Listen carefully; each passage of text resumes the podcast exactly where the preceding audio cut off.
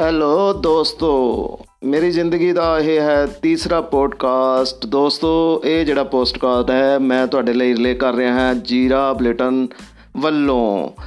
ਦੋਸਤੋ, ਇਹ ਜਿਹੜਾ ਪੋਡਕਾਸਟ ਹੈ, ਇਹ ਜੀਰਾ ਨਿਵਾਸੀਆਂ ਲਈ ਹੀ ਜੀਰਾ ਦੇ ਲੋਕਾਂ ਲਈ ਹੀ, ਜਾਣਕਾਰੀ ਲਈ ਅਤੇ ਉਹਨਾਂ ਨੂੰ ਵੱਧ ਤੋਂ ਵੱਧ ਜਾਣਕਾਰੀਆਂ ਉਪਲਬਧ ਕਰਨ ਲਈ ਹੀ ਤਿਆਰ ਕੀਤਾ ਗਿਆ ਹੈ। ਦੋਸਤੋ ਆ ਜਿਹੜਾ ਪੋਡਕਾਸਟ ਹੈ, ਇਹ ਤੀਸਰਾ ਪੋਡਕਾਸਟ ਹੈ। ਇਸ ਵਿੱਚ ਮੈਂ ਤੁਹਾਨੂੰ ਸਾਰਿਆਂ ਨੂੰ ਇਹਦੇ ਵਿੱਚ ਇਨਵੀਟੇਸ਼ਨ ਦੇ ਰਿਹਾ ਹਾਂ, ਬੁਲਾ ਰਿਹਾ ਹਾਂ।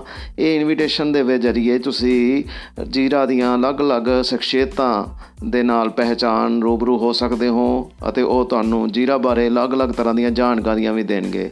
ਦੋਸਤੋ, ਇਸ ਪੋਡਕਾਸਟ ਦੇ ਵਿੱਚ ਮੈਂ ਤੁਹਾਨੂੰ ਜੋ ਮੈਸੇਜ ਦੇ ਰਿਹਾ ਹਾਂ, ਉਸ ਦੇ ਮੈਸੇਜ ਦੇ ਵਿੱਚ ਹੈ ਕਿ ਤੁਸੀਂ ਵੀ ਇਸ ਨਾਲ ਜੁੜੋ। ਇਸ ਦੇ ਨਾਲ ਜੁੜਨ ਲਈ ਤੁਹਾਨੂੰ ਐਂਕਰ ਡਾਊਨਲੋਡ ਕਰਨਾ ਪੜੇਗਾ ਐਂਕਰ ਡਾਊਨਲੋਡ ਕਰਨ ਤੋਂ ਬਾਅਦ ਤੁਸੀਂ ਜੀਰਾ ਬੁਲੇਟਿਨ ਨਿਊਜ਼ ਦੇ ਨਾਲ ਤੁਹਾਡੀ ਜਿਹੜੀ ਹੈ, ਉਹ ਸਾਈਟ ਆਏਗੀ, ਤਾਂ ਉਹਨੂੰ ਕਲਿੱਕ ਕਰੋਗੇ।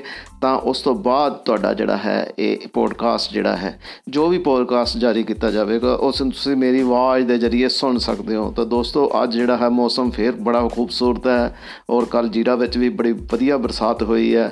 ਮੈਂ ਫੇਰ ਅਪੀਲ ਕਰਦਾ ਹਾਂ ਆਪਣੇ ਦੋਸਤਾਂ, ਮਿੱਤਰਾਂ, ਸੱਜਣਾ ਨੂੰ ਅਤੇ ਐਨਜੀਓਸ ਕਮੇਟੀਆਂ ਨੂੰ ਕਿ ਆਓ ਆਪਣੇ ਘਰ ਦੇ ਵਾਸੇ ਪਾਸੇ ਦੇ ਵਾਤਾਵਰਣ ਨੂੰ ਖੂਬਸੂਰਤ ਬਣਾਈਏ। ਜਿੱਥੇ ਵੀ ਕਿਤੇ ਜਗ੍ਹਾ ਹੈ, ਉੱਥੇ ਆਪਾਂ ਪਲਾਂਟੇਸ਼ਨਸ ਕਰੀਏ, ਪਾਣੀ ਨੂੰ ਬਚਾਈਏ, ਕਿਉਂਕਿ ਸਾਡਾ ਜਿਹੜਾ ਫਿਊਚਰ ਹੈ, ਇਹ ਪੇੜਾਂ ਤੇ ਅਤੇ ਪਾਣੀ ਤੇ ਹੀ ਨਿਰਭਰ ਹੈ।